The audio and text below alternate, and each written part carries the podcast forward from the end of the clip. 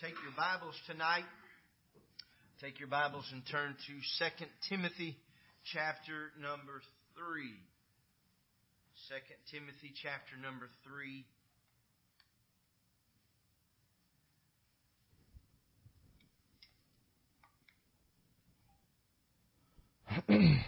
We're going to read the first seven verses tonight.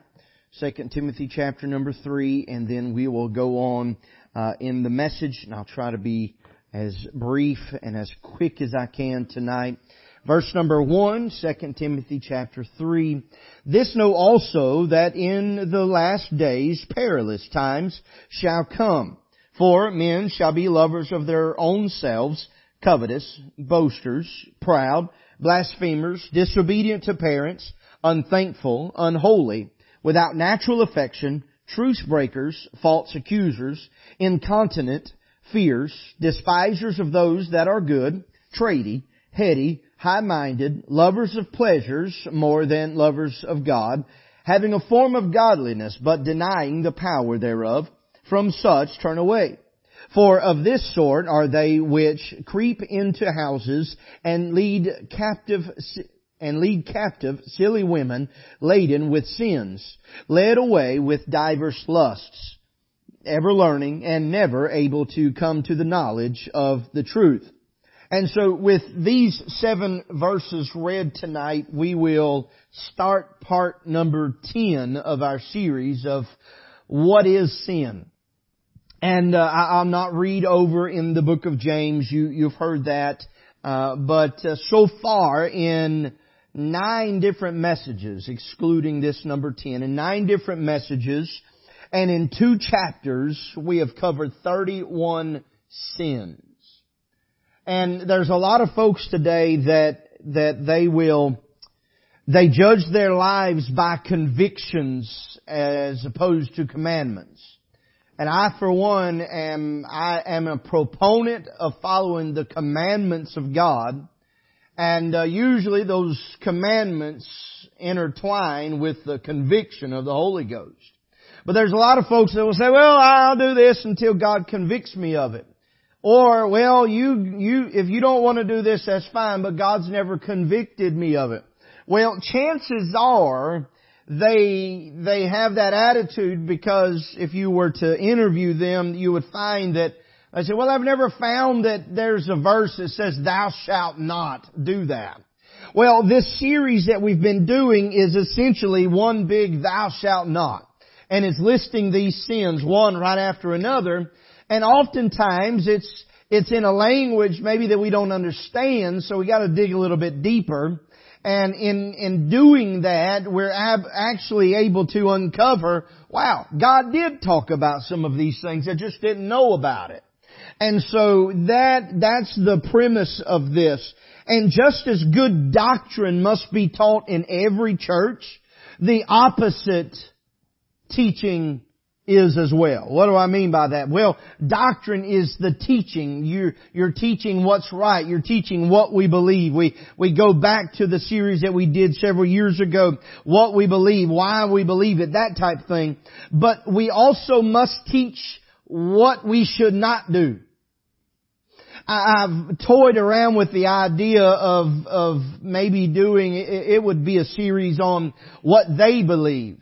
And uh, here's the reason why I say that I'm toying with it. One, because I don't want to confuse anybody. And so the premise of this, this thought would be, what do the Catholics believe? What do the Mormons believe? What do Jehovah's Witness believe? What do the uh, Church of Christian Science what do they believe? All those things. And you say, well, I don't know. I, I know Catholics and I know Methodists and I know this and I know, I know Jehovah's Witness and I know those type things. So that's really all I want to care about. Well, the problem is, is, is I was telling Ashlyn this in her Bible class, uh, yesterday or today, I don't remember, one day this week, uh, that they're, um, if, if you've ever studied church history, uh, no matter what side of, of the Baptist faith you are on, you will find that most quote unquote church history, I'll get to the message here in a minute, I promise. most of the church history that you will find, it, it goes silent after the disciples and picks up with the Catholic Church. And then that Catholic church wasn't called then, it was the Church of Rome, it was the Roman church, whatever, and it, it kind of disseminated other, other beliefs, if you will. Uh, but I firmly believe that we can trace our Baptist faith all the way back to Christ outside of the, outside of the Roman Catholic Church. And the reason I told Ashlyn this is because the, the curriculum, it's right in what it's saying, but it was taking too long to say it for me. And it kept using the word reformation and kept using the word reformed and this, that, and the other. And, and maybe you remember, uh, back, uh, and I, I, I won't say it was the 1500s. I could be wrong in that. But there was the, the Reformation. That's when Martin Luther nailed his 95 theses on the Catholic Church wall. He essentially said, I don't believe this about the church. I don't like this about the church and disagree. No, point after point after point. And so at that point there was a split off of the, the Roman Catholic Church and it became the Lutheran and then you have the, the Methodist and on, on and on and on. Uh, but all throughout that you have the Baptist faith which were called the Donat, the Donatist and then they, they had some other names and then just before we dropped everything else it was called the Anabaptist and that simply meant that we wouldn't baptize babies into the faith and, and we were, we stayed firm and now we're called Baptist, but then you have Hardshell Baptist and Free Will Baptist and you have, uh, uh, somebody help me, you got the Southern Baptist, you got the Independent Baptist, then you got Recovering Independent Baptist, which if y'all see one of them, punch them right in their snout for me and tell them I said it. Amen? And so um, you got all these different things, but throughout all of it, you have the Baptist faith that I personally believe goes all the way back to Christ. Was Christ a Baptist? No, he didn't. He didn't. He didn't have a membership card in his back pocket. He didn't do it. Neither did John the Baptist. reason why John the Baptist had that title is because he baptized. Okay, so it kind of makes sense. But as we go back through all of that, there's certain things that we need to know about other religions or other denominations because we will get tripped up in them again, I remember, I, I feel like I was in high school, maybe a, maybe a freshman in high school, and I, I made a friend with this fella, and he seemed, he seemed, we seemed to have the same likes and dislikes. He, he talked about the Bible, he talked about church and this, that, and the other, and, uh, he invited me to church one time, and, and I just, just didn't feel right about it, and, and, uh, so I finally, finally figured out, he kept saying just kind of the first part of the church, and, um, but it, it ended up being a Pentecostal church, and so I never did go. Um, but I kept trying to invite him uh, to my church, and he never did come to my church. And I, quite literally, brother Terry, though that's the only memory I have of this person. I don't remember his name. I don't remember anything about him. Just just that one memory of us trying to get one another to come to the church. But for me, and I can't say for him, for me there was something saying, no, you don't need to get mixed into that if I was a, a freshman in high school, I was what, 14? So I was only two years saved, um, maybe about three or four years in church, but still, you know, I had to, I had the wherewithal to be able to guard myself against that. Uh, since then, especially in the pastorate, there's been people that have come into church from a different denomination, and and they they normally ask why why do we do that or why don't we do this? And it's important to know why other religions do things so that we can help not fight, but help in that. That's not what we're talking about tonight. That was that was free, but it hurt. Every bit of that hurt. So uh, you're welcome. But I say that we need to know the right things to do in the doctrine, but we need to know the opposite as well. We need to we need to know what we should not do, and that's the purpose of this. And, and really it needs to be more than don't do that because I said so. I mean, uh, probably all parents have said to that question, why? Because I said so. Well, in, in the faith, in this spiritual realm that we're dealing with, it needs to be more than just a why, or it needs to be more than just a because I said so. There needs to be a, a, a reason. Really, I believe there needs to be a scripture and a verse for what we're talking about. So, I, I'm going to go very quickly tonight. I said that 27 minutes ago, but I'm going to go quickly now. Um, we've we did this when we went from 1 Corinthians 6 over to Romans chapter 1, and so I'm going to do that again because there's still some familiar terms. One is covetous. Matter of fact, if you look in verse number two, I really would like to talk about verse number one, but I, I'm I'm gonna I'm I'm not gonna do it. Verse number two, for men shall be lovers of their own selves, covetous, boasters, proud, blasphemers, disobedient parents, unthankful, and unholy. So the first familiar term is that, that word covetous. Okay, now, if I'm not mistaken, it is 1 Corinthians 6 that says uh, covetous, but it is um, Romans chapter number 1 that deals with the person that is covetous. Okay? And so this word covetous, it simply is to, they are eager to have more, especially what belongs to others. Or they are greedy of gain. They, they see, first thing I saw when, when the Dewberries walked in was that orange shirt that Brother Dewberry's got on. And I thought, wow, I need me one of those. And, uh, I, I couldn't fit in that one, so I'm not even going to ask you to let me have that one. But I thought, wow, I need one of those. Well, if it was, then I know that's silly, we kind of giggle, but if, if I was covetous of that, I'd have met you at the back door with a pocket knife and I'd shanked you under your fifth rib and I took it off of you. That's what covetous is, okay? You will do anything to have someone else's possession. You see someone roll in with a, with a new truck. You'll beg, borrow, and steal to have a new truck that's a year newer than them or they have cloth seats, but you're gonna one up them and you're gonna get leather seats. I remember I got so mad at Brother David. I really didn't, but because I knew I couldn't afford it. But I remember several, several years ago, we were up in Knoxville and I wanted to go to a boot store and, and so he, he said, well, I'll go with you. He was up at Mamaw Troutman's and Papaw Troutman's and it was after Papaw Troutman passed away. So he was looking for a reason to get out of the house. And, uh, some of y'all will get that here in a little while. But so we took off and we went 30, 45 minutes across through the woods and everything. And I was in, I think I was in my truck, which, I mean, it, it runs, but it's nothing to brag about, okay? And David was talking about his truck that he had and he was talking about when he gets in it on a cold morning and he goes duck hunting or whatever, he can start that thing. And he said, I reached up there and grabbed the steering wheel and the steering wheel was heated. Right then I knew I didn't like him. He talked about on a hot day how the seats would blow cold air all around you. And in the winter how it would blow heat. And I thought, man alive, if I wasn't saved, I'd be covetous right here. I thought about just dropping him off on the edge of some mountain over there and finding his truck and driving it myself. So that's the definition of covetous. Proud is, is the second, if you will, duplicate. In this case, it's triplicate. This is showing oneself above others. This is overtopping. We could go back to David on this. His truck was better than mine. But he's not here. He's crippled right now, so I'm not going to pick on him too bad.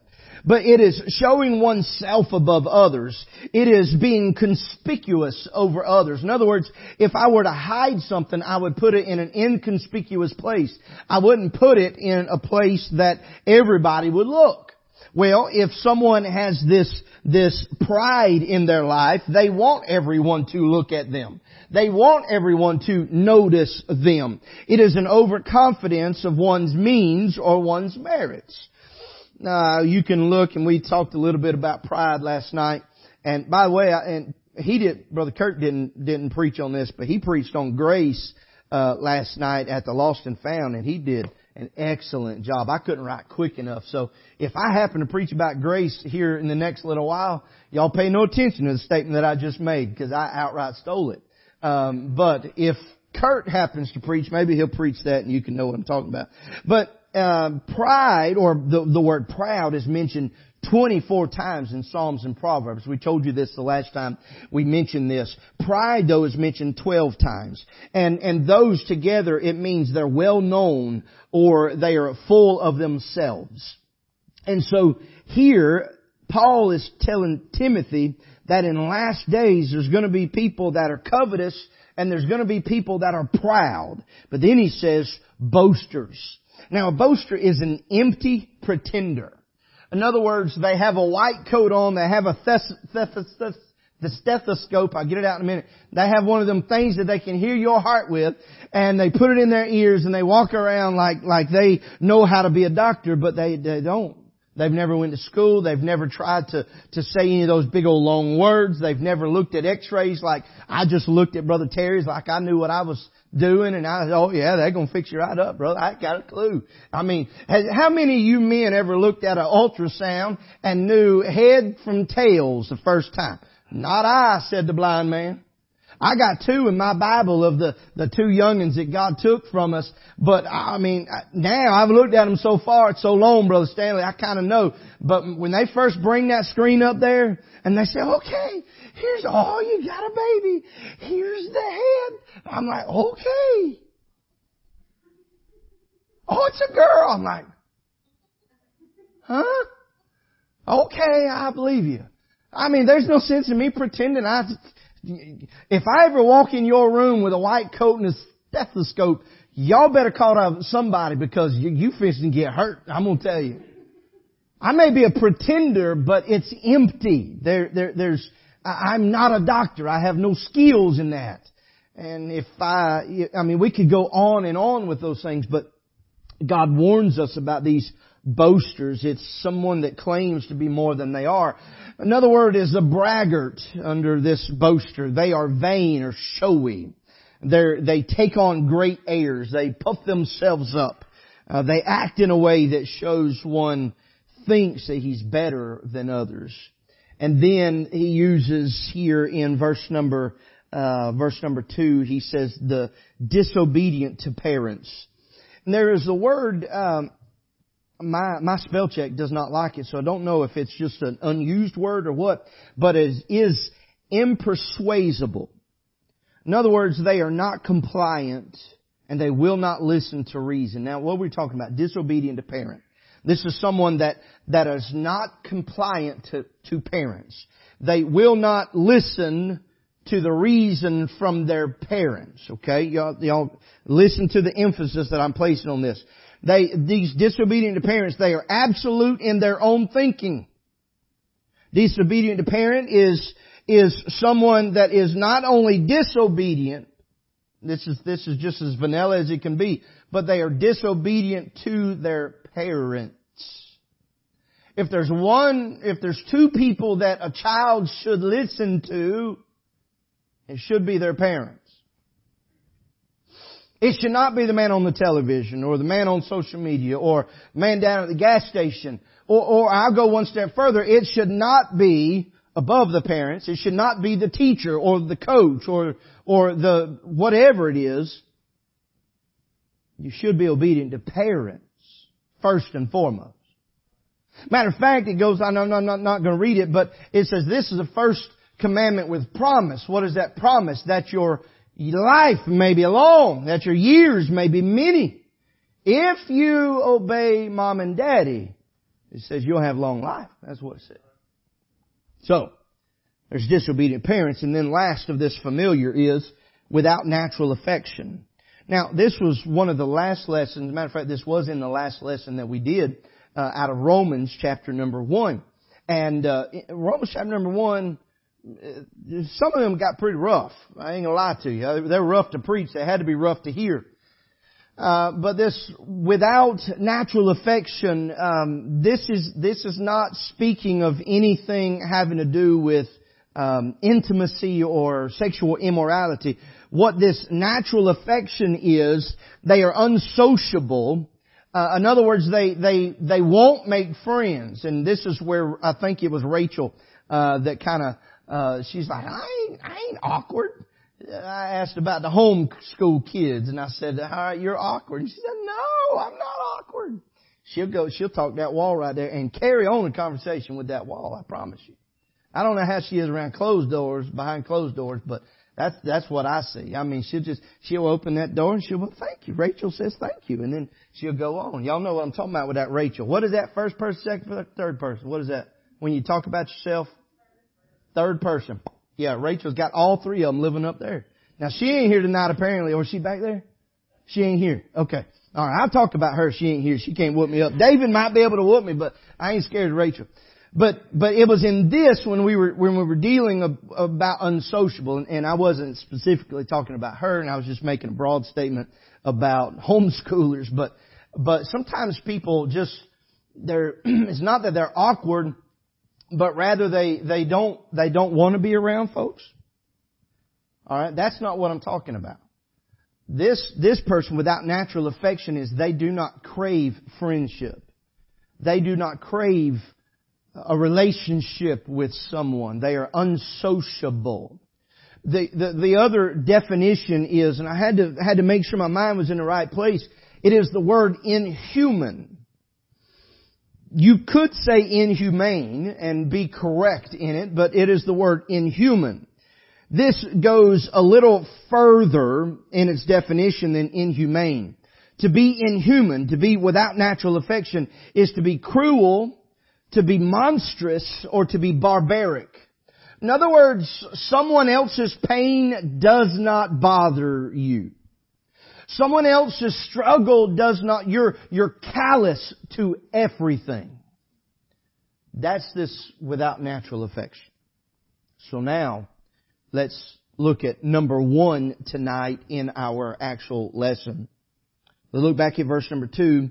We have, we have gone through five different repeats, if you will, but verse number two, for men shall be lovers of their own selves. This lovers of their own selves, it carries a lot of weight as does being proud. Uh, it means too intent on one's interest. You're, you're uh, uh, kind of in, in, in contrast with being proud. Proud wants you to be right there in front of everybody and that is your interest that everybody sees you. But this, lovers of their own selves, this is, you really don't care what anybody else says, but you are so focused on yourself, you can't focus on anyone else. There, the, this, this phrase, lovers of their own selves, this comes from the Greek and it is philautos. Now, if you were to see it in my notes, you would kind of understand this, but this sounds a whole lot like phileo and auto. Now, you know, if you have a, a, vehicle and it is an automatic or it is an automobile, it has mechanics that will allow it to go with no effort from you. If you were flying a plane and you put in the coordinates and you placed it on autopilot, it would run with no help from you. Okay? But then this word fill or phileo, you may remember it. Philadelphia, the city of brotherly love. Okay? So this phileo is brotherly love. Now we're talking about lovers of their own selves. It is this word phileo and auto, philautos, and it means love of one's self.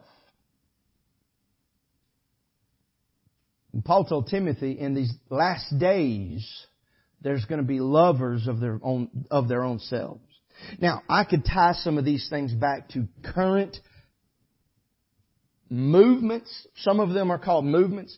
Uh, some of them are called rights. Some of them are called all kinds of different things right now. But some of this that we're talking about over these last nine lessons, they are relevant today. This is not something that only Paul dealt with 2,000 years ago. This is something that you and I are dealing with today. And when we step out these doors, we may have to deal with them and we may be tempted to do them and we need to know that they're wrong.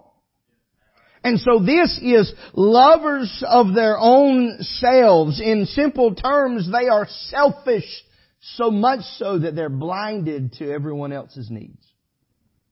The next in our text verse here, he says lovers of their own selves, covetous, we've dealt with, boasters, we proud, we've dealt with, but then blasphemers. Blasphemer, it, it notice this is a blasphemer, not blaspheming. Okay, so notice that this is not an act, but it is a title of one that commits the act, okay? And so this is one who speaks evil, especially of godly things. They speak evil of any, uh, they speak evil of God's Word, of His house, His people, regardless of what the subject is, these blasphemers are speaking evil. They are slanderous to the point of being abusive. As we've already said about some of these others, they do not care.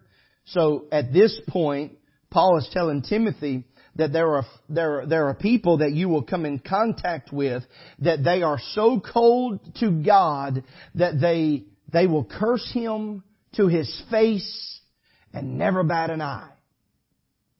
I don't know how y'all are, and I told you just a couple days ago I ran across that in something I was watching. that Man, it, I mean, it sent hot flames down my back. I mean, just, mm, it just wears me out.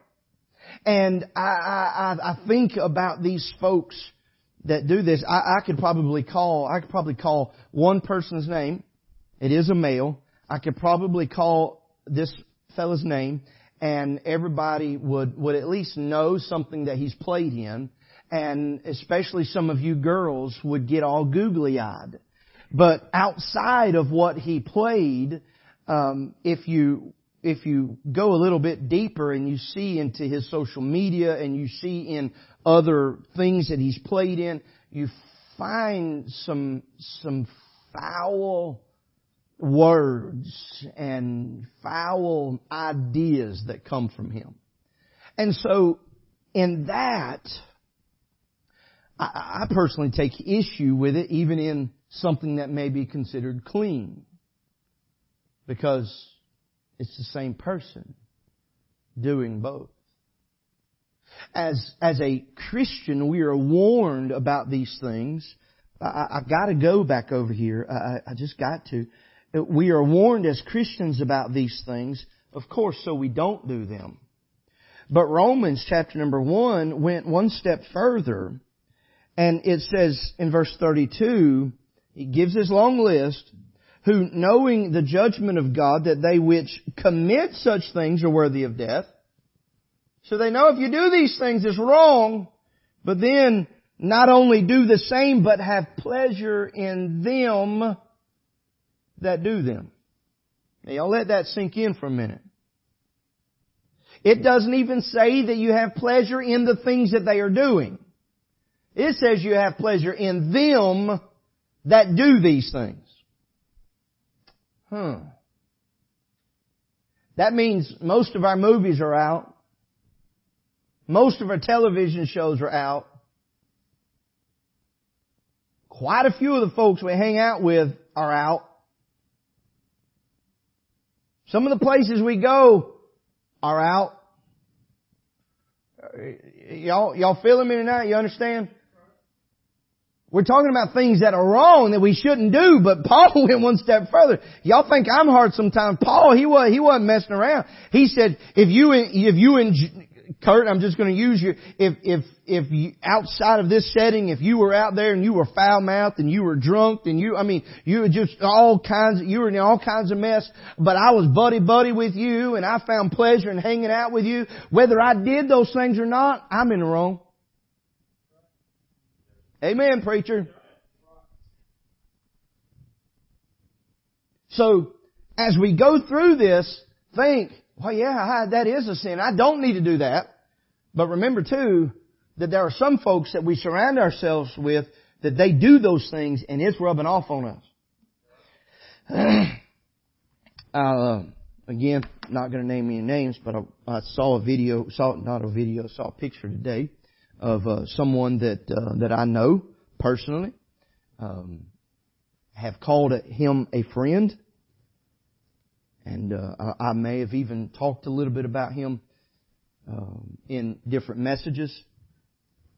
But in this video, I watched a man that professes to be a Christian, that holds an office in a Baptist church, in a Baptist church, holds an office in a Baptist church. He was on a bus with his family. Ain't nothing wrong with being on a bus, right? Ain't nothing wrong with that. Had flashing lights in the bus. Ain't nothing wrong with flashing lights. I like light. I like purple lights. I like green lights. Ain't nothing wrong with that. But himself included, and several all the way around the bus, had either a beer or a canned alcoholic beverage, whatever you want to call it. And he's gonna, he's gonna go back to church Sunday and he's gonna act like everything's okay and he's gonna raise his hands and he's gonna say, Amen, preacher. He's going to stand up and he's going to testify about things that I know personally that God has done. But yet he surrounded himself with people. I'm just going to say it, and I don't want to be over dramatic, as sometimes those preachers are. But he surrounded himself by wickedness and people that partake in the wickedness. And now, whether it was something hard in that can or not, now he's associated with it let me go one step further. I ain't got nowhere else to be. I ain't got nowhere else to be. We first moved down here. I tell you what, between my suspenders and this thing, whoo, I'm fighting an uphill battle. We first moved down here, we went to La Hacienda. Some of the, some of y'all call it Laha. If y'all get saved, you call it by its name. La Hacienda. That's the name of it. We was at the La Hacienda, and uh, David and Tanya were there, and I, I mean, I wasn't being nosy. I was just looking around. You know, you see, and I don't know if it's just Mexican restaurants, but they always have those big, almost like half gallon glasses, and they got the colored stuff in it. Mar, I don't know if it's a margarita. Um, they have they have those things, and and and there was bottles, and there was those um, some other kind of fancy looking glass and everything. And uh, David just kind of made a kind of a statement. He said, "Now you look around." He said, "I know probably more than half of these people. And he said most of them has got some sort of alcohol on their table or in their hand. And he said they'll be at church. This was on Saturday night. He said they'll be at church tomorrow. Some of them will be teaching Sunday school. I know this is not proper, but some of them will be deaconing tomorrow. He didn't say anything about preaching, Brother Jim, so I don't know if there's any preachers there. I, I don't know none of them. But listen, we read it just the other day. Paul was talking about himself, but referencing back to God, he said, Ye are our epistle written and read of all men. If the only Bible that this world picks up is us, what are they reading? Are they reading that, hey, we know right and wrong, we choose to stay with the right, we choose to stay with the stuff, and we're not going to associate with those I said with those that have anything to do with it. Now listen to me. I, I've been there. I've done that. That means losing friends. That means losing business. That means, that means a loss. I'm going to tell you something. This is, this, this is it. I'm going to tell you something. If you're going to follow Christ, if you're going to gain Christ, you're going to lose the world. That's the only way you can gain Christ.